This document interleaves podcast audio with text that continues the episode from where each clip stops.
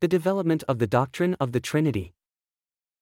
The problem of conceptualizing the concepts of spacetime transcendency by Angel Francisco Sanchez Escobar. In this book, we trace the development of the doctrine of the Trinity throughout the Ante-Nicene period, from the 2nd to the 4th century, with the apostolic, apologists, and anti-heretical fathers as the main protagonists and bit, the post-Nicene period, from the 4th to the 5th century, that is, from the Council of Nicaea, 325, to the Council of Chalcedon, 451.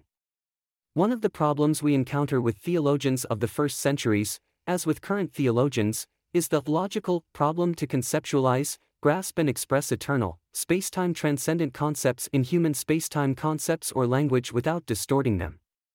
As spacetime creatures, we cannot, in our circumscribed language, express eternal truths without misrendering at least some aspects of their intended meanings. The fathers of the Church often complained about this. How can concepts of divinity and eternity be verbalized in the language of the finite concepts of the human mind? Although the problem still remains nowadays, and always will, it was worse in the first centuries of Christianity because no available concepts and no frame of reference were yet available.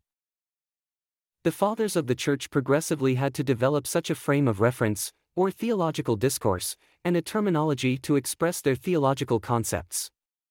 But in spite of these linguistic and mental constraints, we Christians believe that there indwells in human mind and heart the Spirit of truth, who helped the God bearing fathers in their endeavors in the past and illuminates our human minds now.